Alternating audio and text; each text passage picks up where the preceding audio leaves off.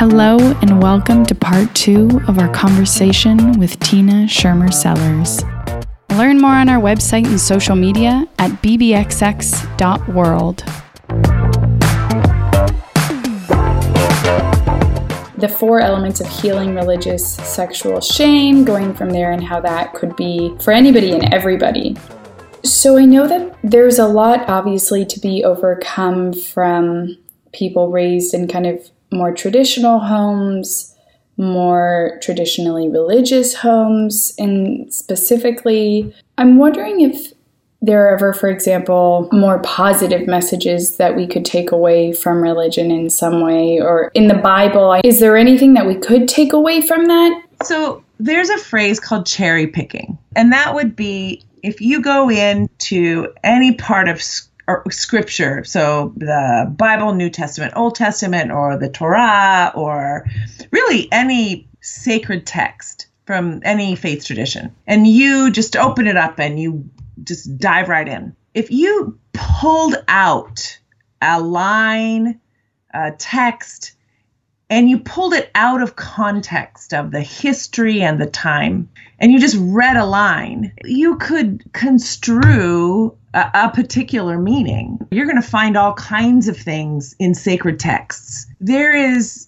really so much that we don't know. There's a whole lot we do know, but there's so much that we don't know. And what's so important about reading sacred texts is that you understand them in a literary kind of way, like a story. You know, like we understand so much of our good literature, we don't just dive right in and pull out one sentence and go, oh, it's the sentence that helps me understand the whole story. No, it's the whole story that helps me understand the value of the book, right?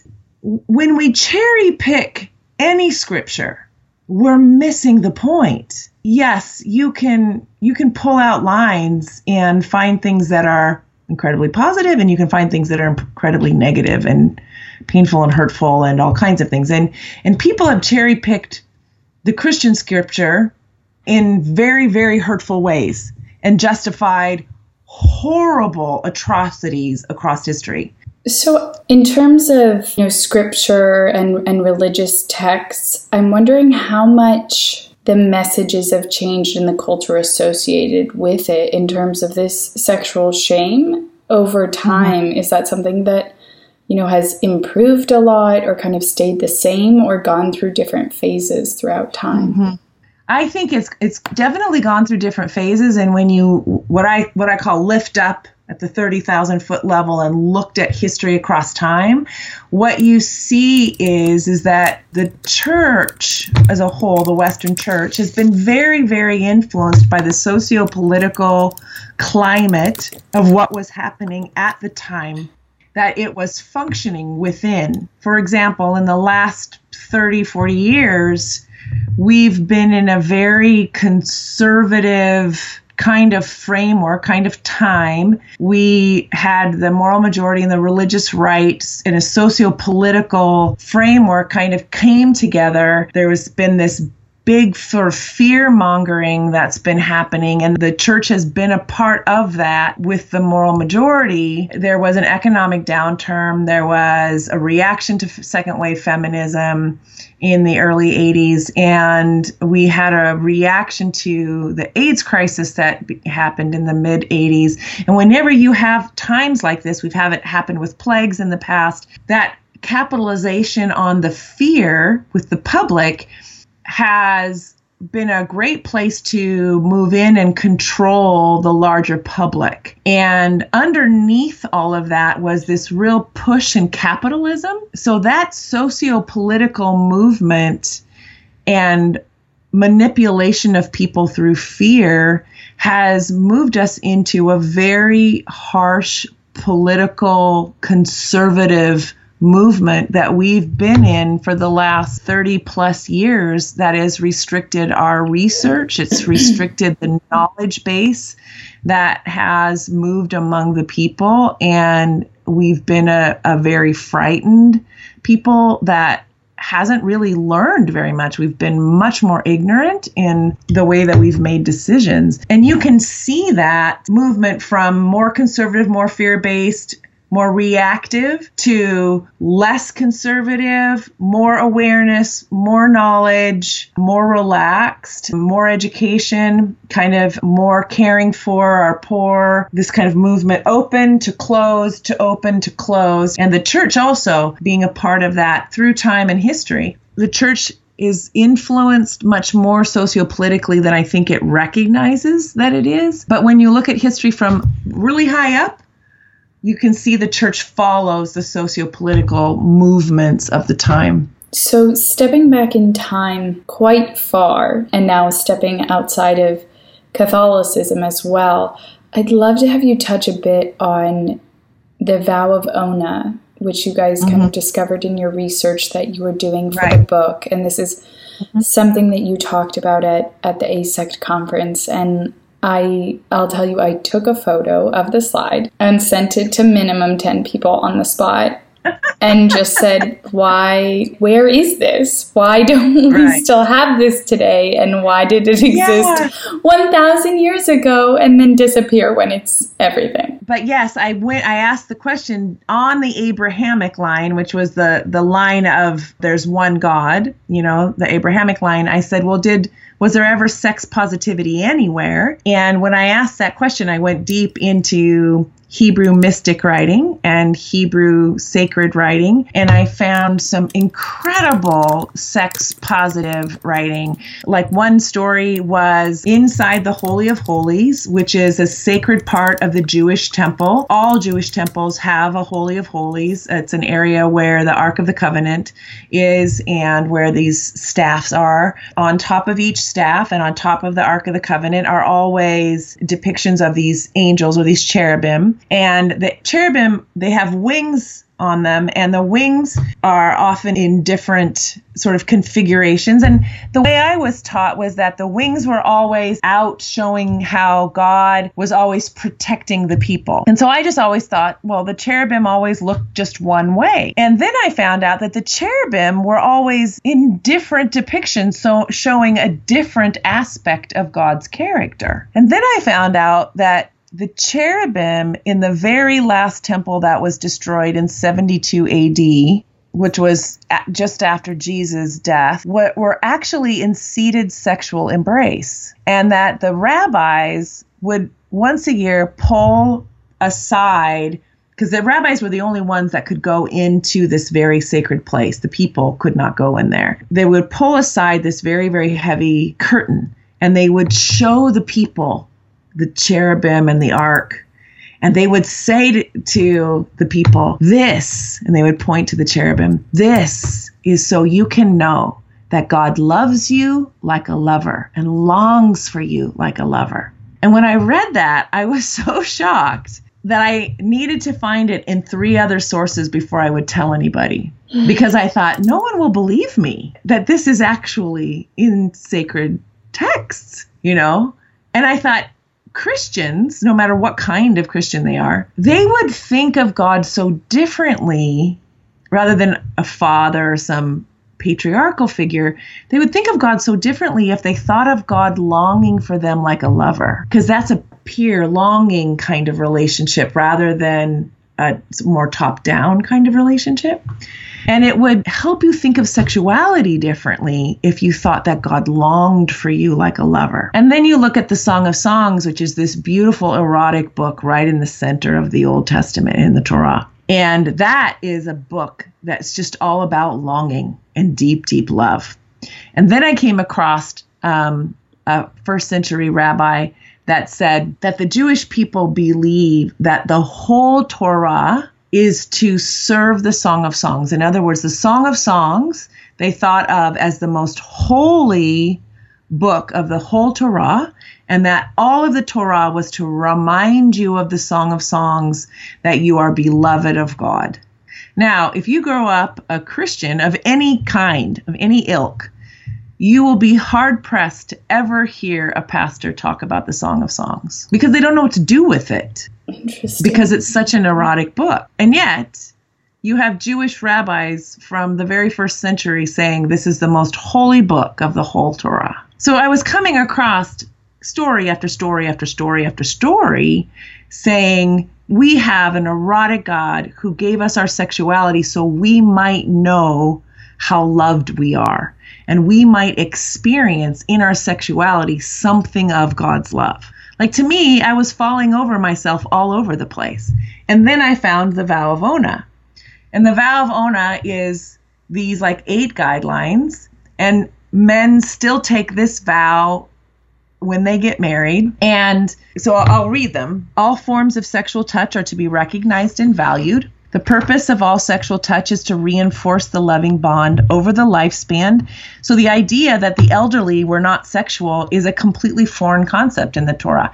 And I've talked to many Orthodox Jews who've said, oh, yeah, no, we totally expect that people who are bonded to each other, committed to each other, will remain sexual their whole life. Like, this is an important part of life. The third one is sex is considered a woman's right and not a man's. Woo-hoo. The husband, has a duty, the Vow of Ona, to ensure that all forms of sexual touch are pleasurable to her. They are to bring her pleasure and joy. He is to study and learn her. This one is, rocks everyone's world, right? Because it's so counterintuitive and counter Western culture. Because we raise our boys to think that sex is all about them, and we raise our girls to think that sex is all about him. I just literally can't get over it. Like, where did this go? Well, and I may have explained this, that there's the obvious shock in this, but there is something so powerfully elegant in this as well, because in a culture like ours that does give that message that it's all about men, we actually do men no favors with that message, and we do women no favors with that message, because men naturally lean in that direction and women naturally lean in that direction, partly because of culture and partly because of how our brains are structured. So with this idea, what happens is that instead we raise our boys to begin to pay attention to the nuances of other from the time that he's a child on. And we raise our girls to pay attention to how they're treated and what their passions are and what their voice is from the time she's a girl, little girl, up. So what happens in our culture right now when we don't do those things is we have to wait until a man is often in his 50s before he begins to naturally realize that what makes all that hard work he's been doing in his life and in his career really matter for him is his relationships. And we have to wait till a woman gets almost into her 50s before she realizes what makes all of her life really make sense is not giving everything away to everyone else, but that she has purpose in this world too. She has voice. She has something to contribute other than just doing for everyone else. But when we raise our boys to pay attention to other from the time he's little, and we raise our girls to know her passion and her voice and to pay attention to how she's treated, now we have half a chance that our boys and girls in heterosexual relationships will have much more egalitarian relationships in their 30s. And we know from research that egalitarian relationships are so much more satisfying for people than hierarchical relationships. It's brilliant, and it works in the human experience. The fourth one is sex is to be celebrated in joy, not in sadness, anger, disinterest, self-interest, or when chemically influenced. Sex for selfish or personal satisfaction without regard to your partner's pleasure is considered wrong or evil. And the word evil is rarely used in the Torah. A man is never to force or coerce his wife to be sexual through emotional or physical tactics. Sex is not to be used as a weapon against a spouse either by depriving sex or compelling sex. It is considered a serious offense to use sex in any way to manipulate or punish a partner. So that really gets, both of those get to consent issues, which of course we don't teach in the U.S. Sexual enjoyment is recommended also at times when procreation is impossible. And, you know, that's something we have had laws against, you know. The last one is all forms of sexual touch are permissible as long as they're desired by both people.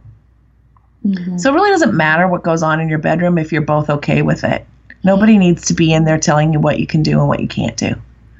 And again, we've had laws on the books, and we still have laws in the books in some states in our country that tell you what you can and can't do in your bedroom, and that's baloney. Right, I love how non-judgmental we were 1,000 years ago. And I think exactly the words that you said, brilliant and elegant, and especially when you touched on, you know, the importance of relationships and realizing that value in your life, because that is exactly kind of what we are trying to help people realize and live out, is that your close relationships are responsible for 70% of your happiness, 90% of your wellness, and, you know, I'd say almost 100% of your fulfillment in life. So we're really just trying to provide that information about how to live better relationships, how to live a better life as a result. And one of our value propositions is that we are not just for women, because we truly try to strive to make this equally for men and women. And, you know, half of our clients and listeners being men, because it does seem like they get left out a lot of these conversations. And for me, these conversations aren't going to get anywhere without half the population on board. And, you know, arguably,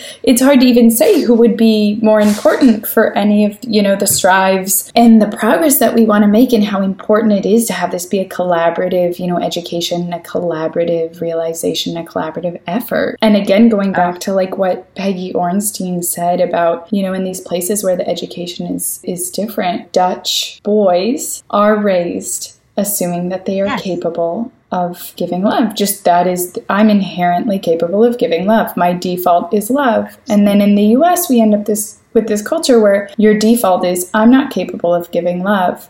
And then if, you know, I'm not capable of having casual sex, or I feel like I'm falling in love, boys are raised to think, oh, well, I'm the left out one. I'm the weird one. I'm the one who's unhealthy, where it's like, oh, my God, no, it's our culture that's unhealthy. So I'm in total agreement with what you mentioned previously. So incredibly important. Yeah, I've been reading this summer Bell Hooks' book, The Will to Change, which is about masculinity and love.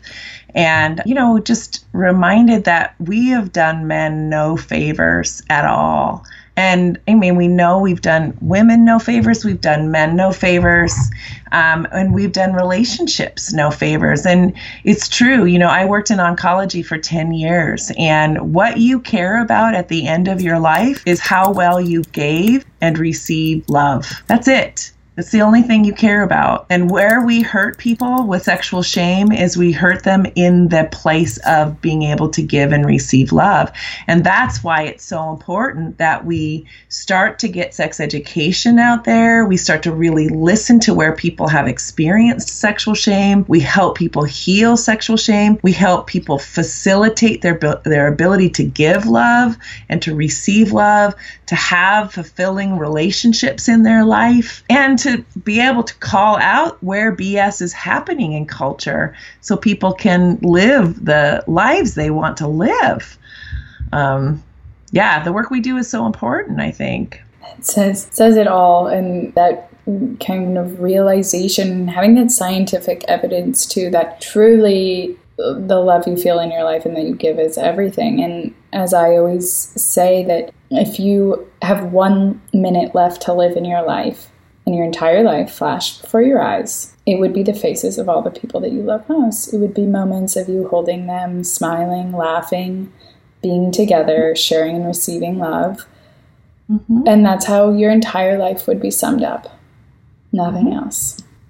I just think it's incredible. So I guess going off of all this amazingness, kind of in conclusion with all that we've learned and all that, you know, you've learned in your research and everything, regardless of religion or not, what's kind of the one message that you would want to send to everybody like a takeaway from what you've learned in addition to what we just went over, but also kind of an actionable piece of advice for them to kind of take that piece of learning and incorporate it and live it out in their life? I guess I would say to really see, to pay attention to how you think about yourself, listen to the tapes in your mind, how you think about yourself as a sexual being, as a person, and pay attention to how you're receiving love and how you're giving love. I think all of us can wear masks in the world, but you, who you are as a person, you are beloved exactly the way you are.